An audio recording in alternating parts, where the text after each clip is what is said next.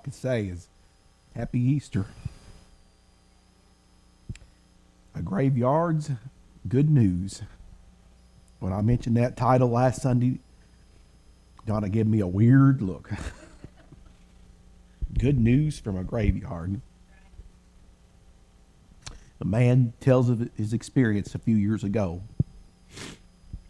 walking through Greenwood Cemetery in Dallas, Texas. Large, large suburban cemetery here in Texas. Many of the early leaders had, are buried there. As he walked, he looked around. He got to thinking and reading many of the markers on the headstones.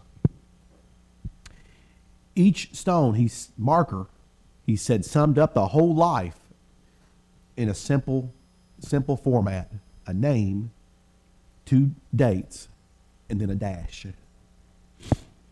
Civil War generals and in, many industry leaders in that region were buried next to people relatively unknown, he says. Still, the engravings on even those headstones were the same as the rest of them a day of birth, a day of death, and a little dash, he said, representing everything in between. He began to wonder about the thousands and thousands of people that were buried there. The markers read, Beloved Mother, Faithful Father, rest in peace. Many of the headstones quoted those famous words from Jesus I am the resurrection and the life. There was a grave of a man who said he once was a billionaire. 30 feet away, there was a young woman who died at age 30 in 1914. The inscription read, Just when we learned to love her most, God called her back to heaven. There were many markers for children who died as infants. One marked the special burial of little Sidney, who lived for 19 months. Another memorialized a baby girl who lived for only 28 days before dying on September 3rd, 1890. This is what he said in closing. As I walked among the gravestones, along with my thoughts, it occurred to me that the cemetery was quiet and peaceful. Exactly what a cemetery, he said, should be. Today, I want us on this Easter Sunday to tell the story of a graveyard's good news in four different acts. We'll look at it as if it's a four act drama. Okay? We all have read the story over and over and over again. But let's act as if it is kind of like a play in front of us. First of all, let's look at late on a Friday afternoon. Act one, if you will. You know, this cemetery in, in, in Dallas, Texas, as long, uh, along with all the hundreds and thousands in our country, relatively all the same. They are pretty well peaceful and quiet. Very much like a certain cemetery outside the city walls of Jerusalem. 2,000 years ago, outside of Jerusalem, there was a garden cemetery, little, a little collection of tombs that had been dug out of solid rock. And on, in that cemetery, late on that Friday afternoon, just before sundown, they had to bury the body of Jesus. The Bible mentions four times in all of the Gospels that this tomb was a borrowed tomb. It belonged to a rich man, a member of the Sanhedrin. The Sanhedrin was the ruling religious body at that time in Israel. The man who owned that tomb we know was Joseph of Arimathea. Now, all four gospel, gospels tell us the story. So, guess what I did? I picked one. Okay? I read them all, and I decided to go with Mark. Mark chapter 15, verses 42 through 47. If you want to follow along in your Bible, or of course, Daniel has it on the screen. Mark chapter 15, verses 42 through 47.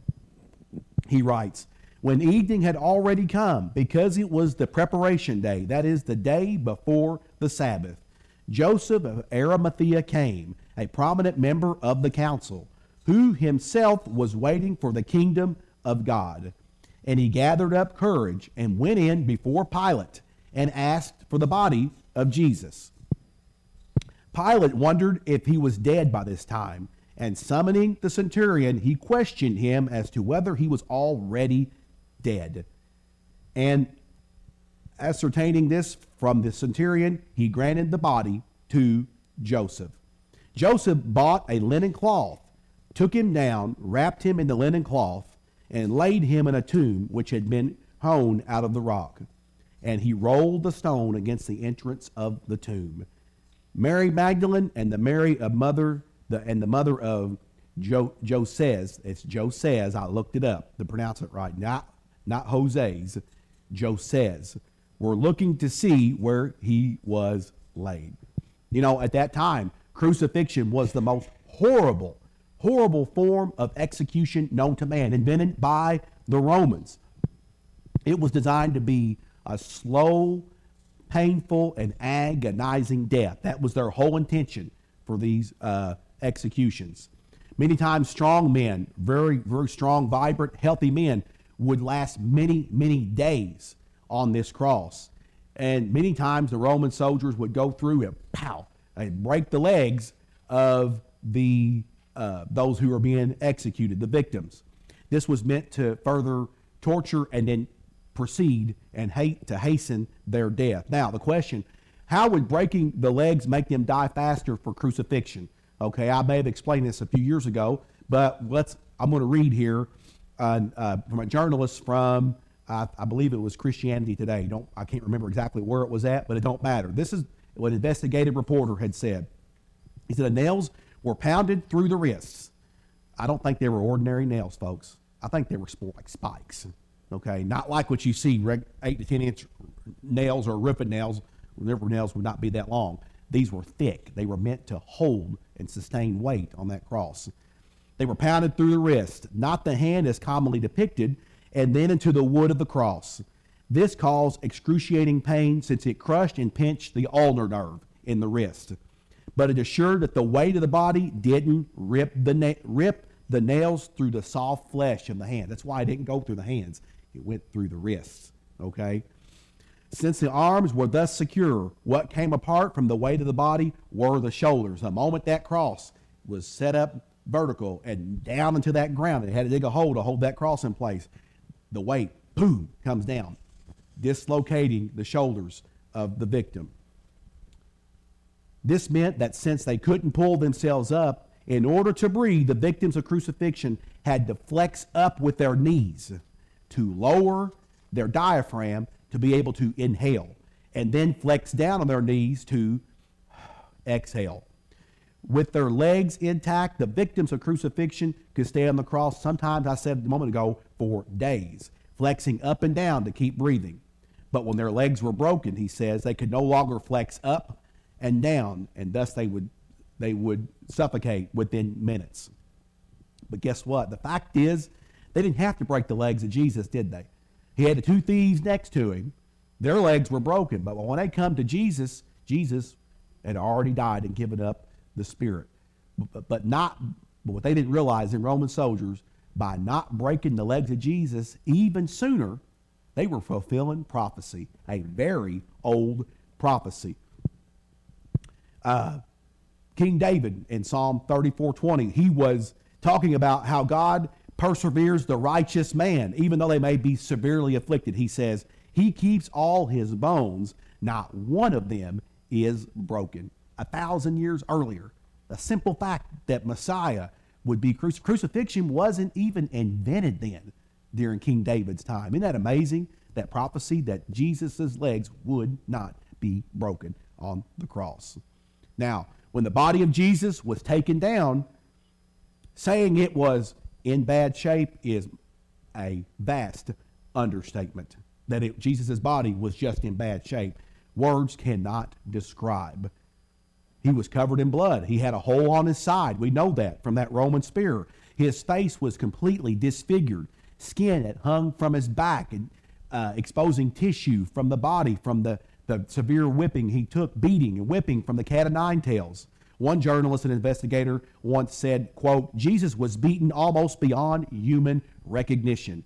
The real crucifixion was far more violent than even Mel Gibson could portray in the movie The Passion of the Christ.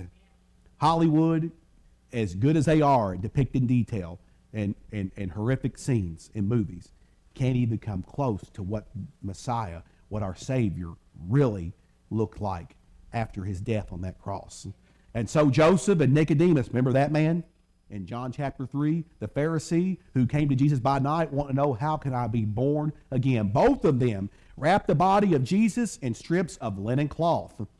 And then guess what? They would sprinkle 100 pounds, approximately 80 to 100 pounds of spices, that is myrrh and aloes, sprinkle it all over that linen wrapped in Jesus' body so it would make a tight seal so it wouldn't come off and unravel. Okay? It would ensure that those strips would stay together. Now, like I said earlier, and Gary's got a knack for always bringing out parts of my message, and I couldn't, I he wasn't going to get all of it out of me, but he got parts of it. Gary's good at that, and God gave him that gift of trying to jump ahead a little bit. That's all right.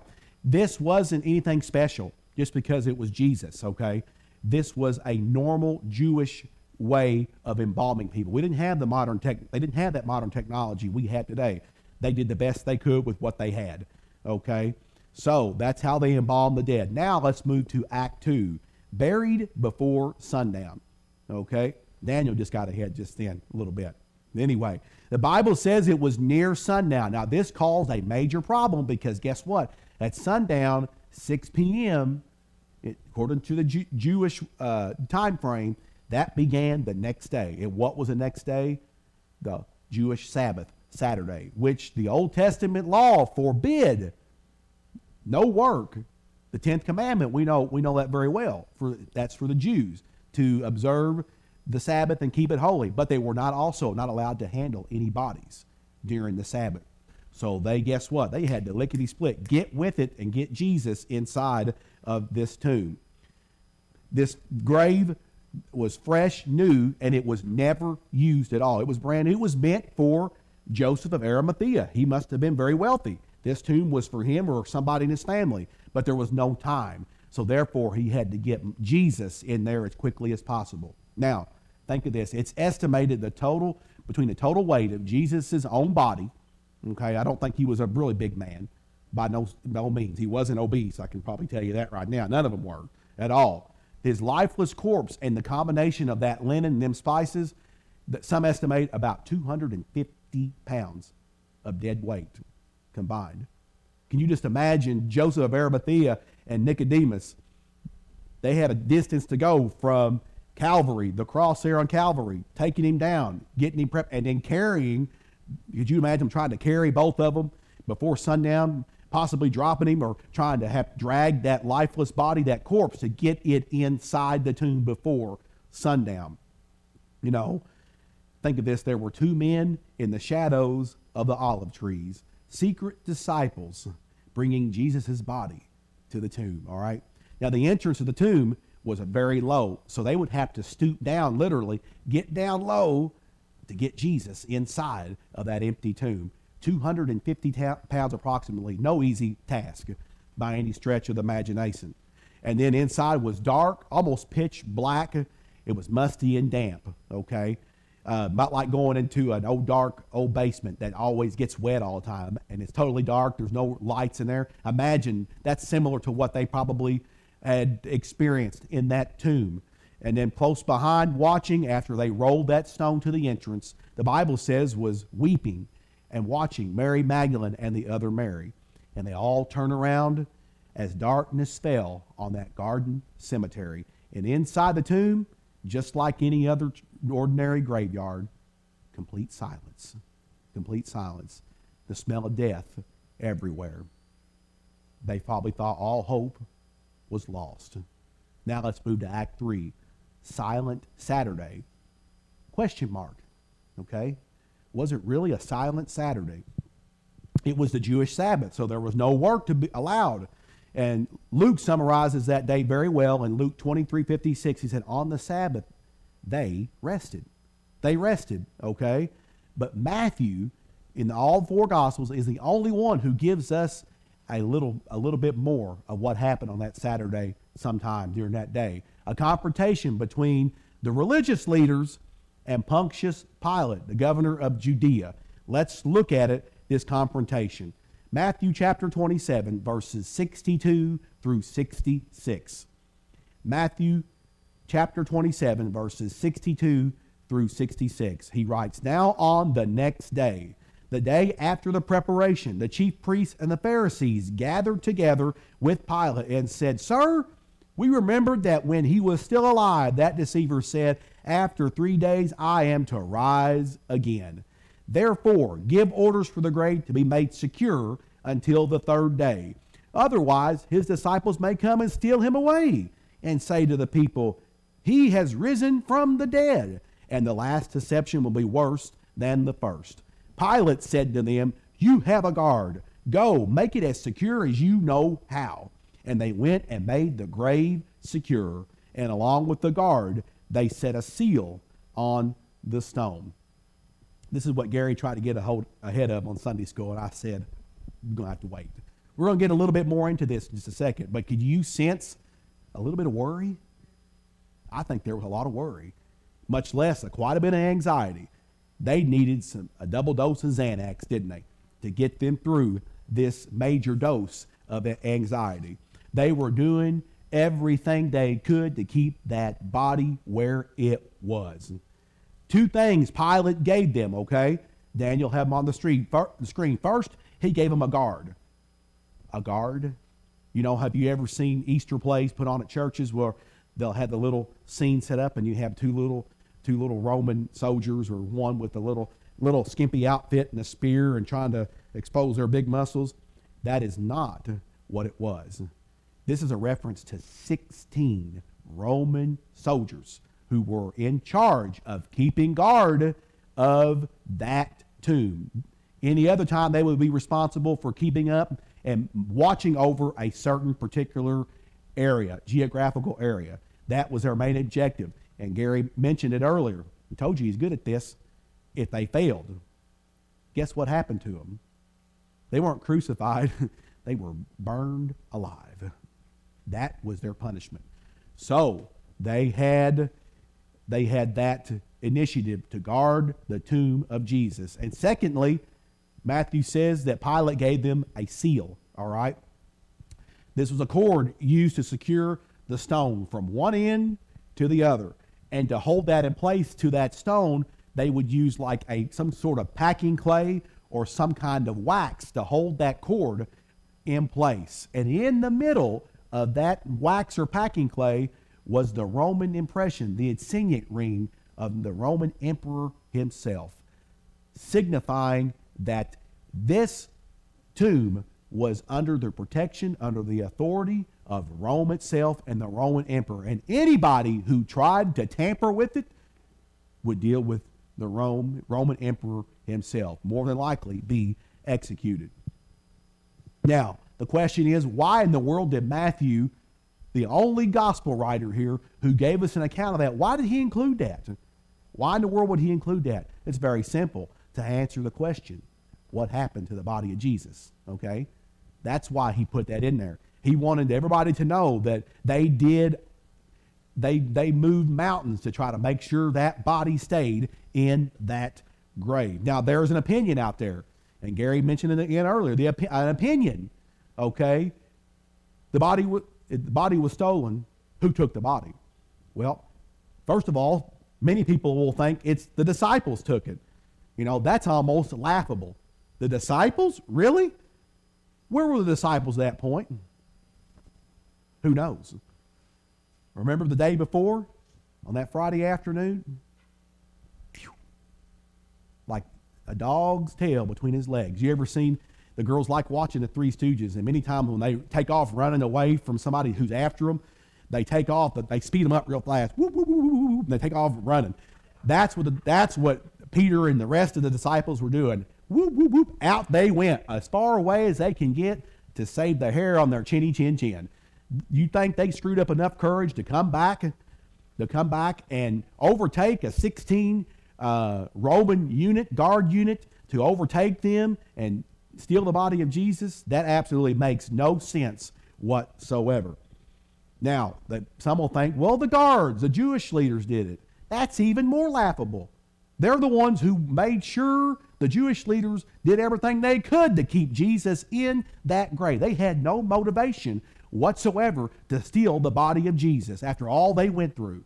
And think of this if they had stolen the body of Jesus, seven weeks later, in Acts chapter 2, the day of Pentecost, when the Holy Spirit, the birth of the church as we know it now, the Holy Spirit come upon them, and Peter gave the greatest sermon of his entire life, and 5,000 souls were saved. The Christian movement was moving at lightning speed. If they had stolen that body and they wanted to stop that movement, guess what they would have done?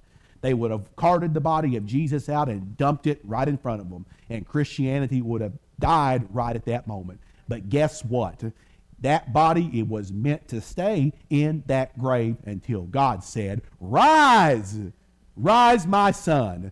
That body wasn't stolen by anyone whatsoever. It stayed there until that very next morning, that Easter Sunday morning. That leads us to the last act in the longest act in this four act drama a Sunday sunrise surprise. Surprise! All right? On Sunday, the Bible is very clear. Matthew 28, verse 1 says, Now after the Sabbath, as it began to dawn toward the first day of the week. Mark, in Mark 16, 2 says, Very early on the first day of the week, they came to the tomb when the sun had risen. Luke says in Luke 24 1, but on the first day of the week, at early dawn, they came to the tomb bringing the spices which they had prepared. And in John's account, in John 20, verse 1, now on the first day of the week, Mary Magdalene came early to the tomb while it was still dark and saw the stone already taken away from the tomb. It was very early, wasn't it? The women had come with an objective. They could now the Sabbath was over. They could come to make final preparations for burial for Jesus. They were definitely not expecting a resurrection. Otherwise, they wouldn't have had the stuff with them to prepare him for the proper burial. To their shock and surprise and much less confusion at the arrival of the tomb, the seal was broken, the guards had fainted and then got up and disappeared. The tomb was empty. The tomb of Jesus Christ was empty. What had happened? At that moment, no one knew for sure until an angel stood before them and proclaimed two of the most powerful sentences in all of the Bible. Luke chapter 24, verses 5 and 6. Luke says, And as the women were terrified and bowed their faces to the ground, the men said to them, Why do you seek the living one among the dead? He is not here, but he has risen. Mary ran and found at that moment Peter and John as quickly as she could. But despite I told Gary earlier, but what the angels had said, I still don't believe she believed fully what was told to her because we are creatures who want to see things tangible in front of us. So then we can believe. That's just human nature, okay? But after the horrific ev- events had happened two days earlier on Friday, Jesus, in the state that he was in leading up to his death, it was impossible to imagine Jesus had, had overcome that and come back from the dead, I believe. But when they received the news, Peter and John ran to the tomb as fast as they could. John got there first, but Peter went on and went on inside. Look at what happened in John 20, verses 6 and 7. And so Simon Peter also came, following him, and entered the tomb. And he saw the linen wrappings lying there, and the face cloth which had been on his head, not lying with the linen wrappings, but rolled up in a place all by itself. We talked about that this morning in Sunday school. One Bible teacher states, quote, I believe the quote Peter saw means the linens were an empty shell, as if whoever had been inside had simply passed right through them like a cocoon after the butterfly has flown away. That was what his analysis of it was. Then we know Mary met Jesus alive from the dead. Two disciples on the road to Emmaus met Jesus alive from the dead. Apostles met Jesus alive from the dead. Doubting Thomas met Jesus. Guess what? Alive from the dead. Then 500 people at one time met Jesus, alive from the dead. The message went out very clearly Jesus Christ is alive. He is alive. Listen to this story of a preacher who didn't believe. Listen to this. He said, It's uh, Easter Sunday morning at a cemetery, everything, this particular cemetery, it's very quiet, peaceful, and beautiful. There are no resurrections yet. I'll never forget the first graveside service I had performed, he said. It happened soon after I became the pastor of the church in California. It was a service for someone I didn't even know. I stood at the graveside and tried to say a few words. When I prayed, I had something like, quote, as we await the resurrection day, unquote. But to my surprise, the words he said stuck in my throat. I barely finished my prayer, he said. He said, I was humiliated. I called myself a preacher and I couldn't perform a simple graveside service. What was wrong? He asked himself. I had come face to face with death for the first time as a pastor. It overwhelmed me. The awful finality of death hit me square in the face. Then I knew the truth. I wasn't sure I believed in the resurrection of the dead, he said. I went home and thought about it. Was it true? Could I believe it? Many people have been to the cemetery and they've wondered the exact same thing. If you just go on what you see, he says, it's a hard doctrine to believe. The odds seem to be against it. No one living today has ever seen a resurrection because there's not been one in 2,000 years. If you go to the cemetery and wait for one, you'll have to wait, he says, a long, long time. He said, As I thought about these things, the Lord seemed to say to me, Son, you've been looking in all the wrong places. Come with me. It seemed as if the Lord took me to a great city, to a grove of trees on a hillside outside of city walls. Among the trees, page turn, on the hillside, I saw a cemetery. The Lord pointed to a certain tomb. The stone had been rolled away. God told me, Look inside. When I looked inside, I didn't see anything except for some rumpled rumpled linens, and a cloth folded in a corner. Then it hit me. He says the tomb was empty. Whoever had been there was gone, and he left his grave clothes behind. You know, we shouldn't believe in the resurrection because of anything we can see with our own eyes, as we've talked about. You know, everything we see out there in this world argues against a resurrection. All we see right now is despair through death and this world decaying in front of our very eyes. If you only go by what you see with your own physical eyes, you'll end up believing that death wins in the end. But guess what? The good old Bible says something else, doesn't it? Oops, forget that right there. No, the Bible says something else. We believe in the resurrection of the dead because we believe in the resurrection of Jesus Christ on Easter Sunday morning. 1 Thessalonians 4:14 For if we believe that Jesus died and rose again, even so God will bring with him those who have fallen asleep in Jesus Christ. What does it mean though, that key word, that fourth word in that in that verse? Believe. What does it mean to believe? Stop and think about that. You can believe anything you want. You can believe a lost person can believe not only is there a God, they can believe Jesus Christ actually lived. You can read historical books that there was a man, a rabbi, who lived 2,000 years ago, and his name was Jesus. He was born. They don't believe in a, a supernatural birth. They believe he was born just like any other child through a woman by the name of Mary. You can believe that through, through uh, secular books, he was a great moral teacher and that he died a horrific death on a cross. You can believe those things, say, Yes, I believe those things, and go straight to hell when you die. Do you know that? You can go straight to hell when you die.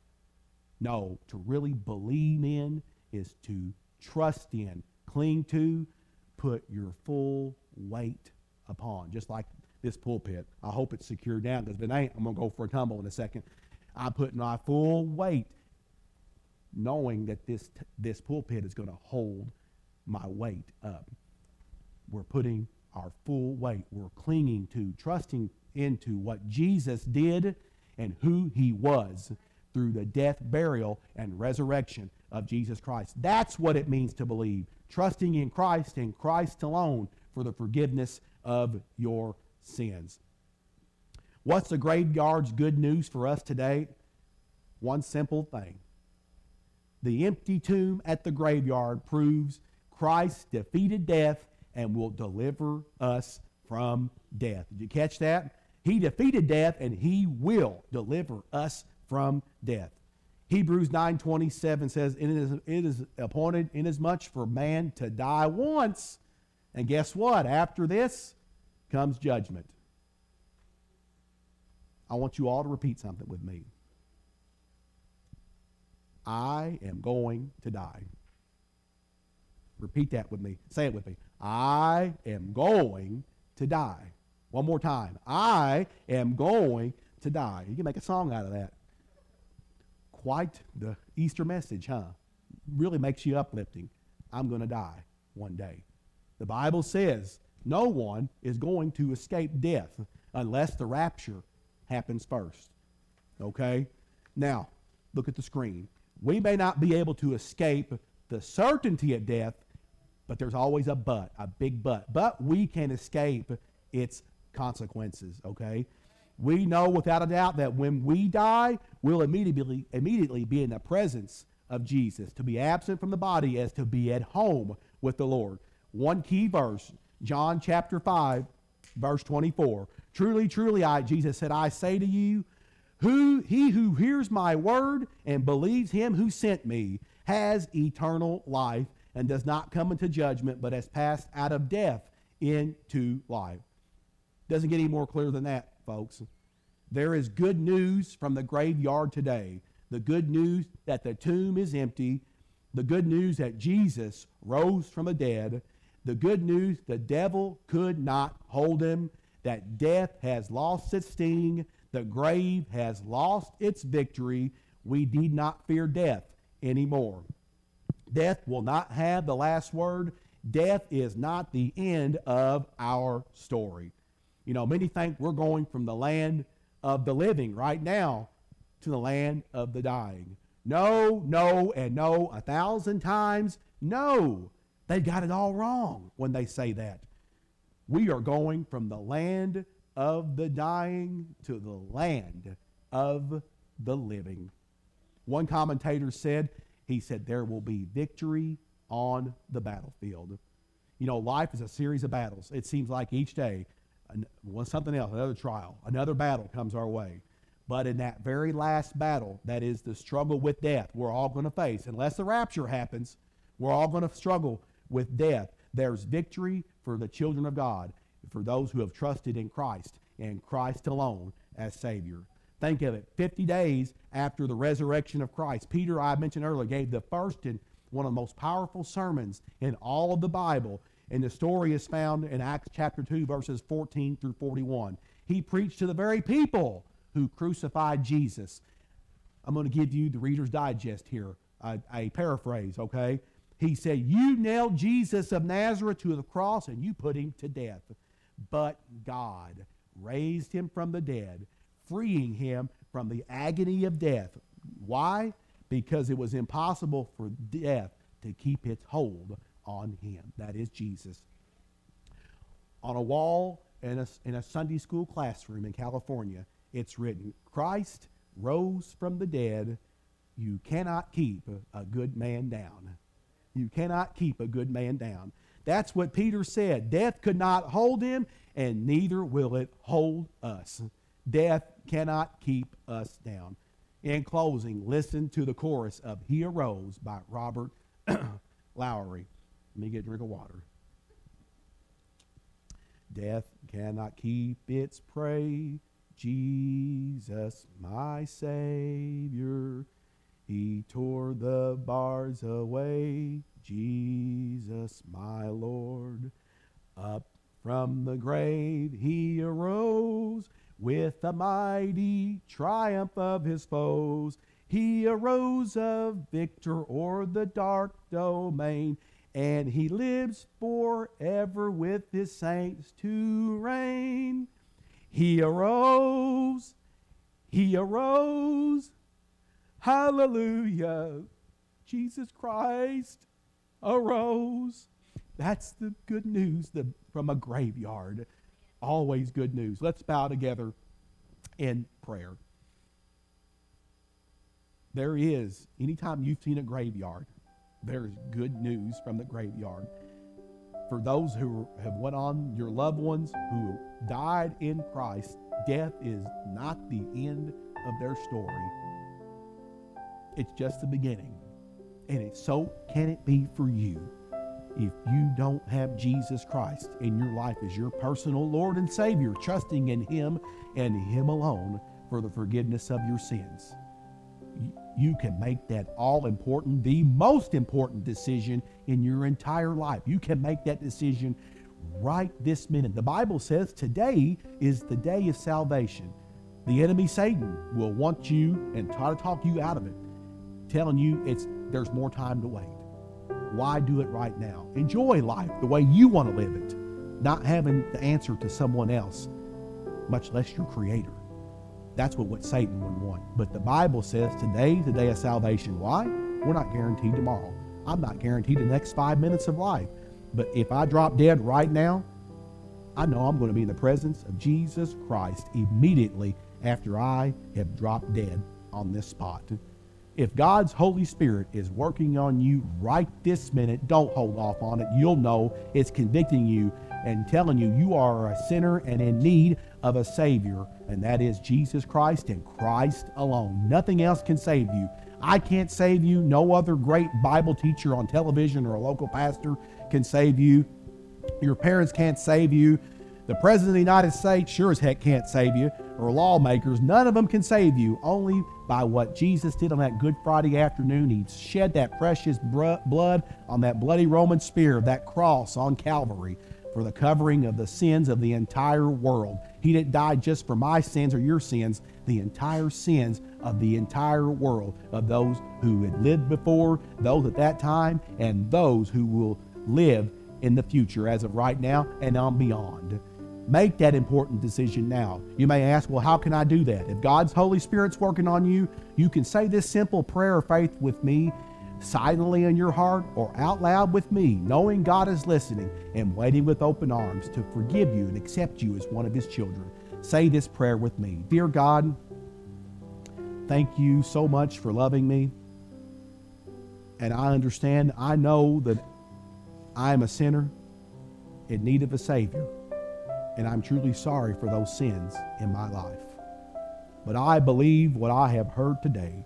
You love me so much, you sent your son Jesus to die on the cross for my sins, taking the punishment that I deserved for my sins on that old rugged cross.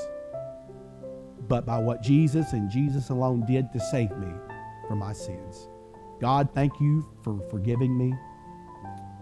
And I'm praying right now you will help me spend the rest of my life serving you. And I pray this in Jesus' name. And if you prayed that prayer and you really meant it with all your heart, you are now a child of God. You're a Christian, a new Christian, a baby Christian. And as a regular baby on this earth, they have to be fed, nurtured, brought up to childhood and through adulthood. And so it is in your new Christian walk. You can't do it by yourself. You need like minded believers to come help you, to help you grow, to edify you, to encourage you, lift you up, because we're, you're still in this world, a world that hates everything about God and is on the descent, not the ascent. You're going to want to tell, first of all, a testimony of what Jesus just did for you. Tell anyone and everyone who will listen. Tell them about what Jesus did for you, the life he took you from, and a life that you are now going to live and for the rest of your life. Give that testimony. It may, it could encourage someone else, else to accept Christ as their personal Savior. Then it's all important to get into a Bible believing church that teaches the whole counsel of God's Word. They don't cherry pick Scripture and make you feel good to just to just uh, make you feel prosperous and feel all good that God's going to give you everything you want. That is not what the Bible teaches teach. It teaches the whole counsel of God's word. It teaches about sin and how we are to obey God in our everyday walk. Get into a Bible believing church just like this one, Pleasant View of Missionary Baptist. Our information is on our Facebook page or on our website, pvbaptistchurch.org, where we have our statement of faith. We have many great sermons on there. We have so many things we'd like to do in the future. It just takes time like anything else. Check us out we accept anyone and everyone who uh, uh, who's trust, trusting in Christ as Savior. You're welcome here at this church. If you can't get into this church, get into another Bible believing church that teaches the whole counsel of God's Word. Father in heaven, I pray to you right at this moment that anyone who may have listened to this invitation or another great teacher of faith out there, a great Bible teacher who put out that invitation of salvation, I pray no one would resist that call of salvation and make that decision today to serve Christ and Christ alone. And I pray this in Jesus' name. Amen.